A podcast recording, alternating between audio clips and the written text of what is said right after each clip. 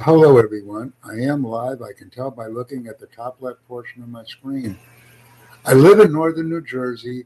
I just want to find out how much it will cost for a mow of one acre of land dumped on site. The grass clippings can be dumped on site to mow one acre of land every two weeks.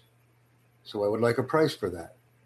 If you're a landscaper or a freelancer interested in earning some money, please contact me because I do need a yard or a lawn mowed, dump on site.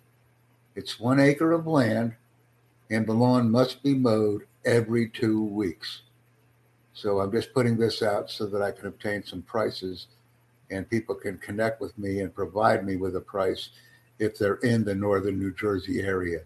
Thank you very much.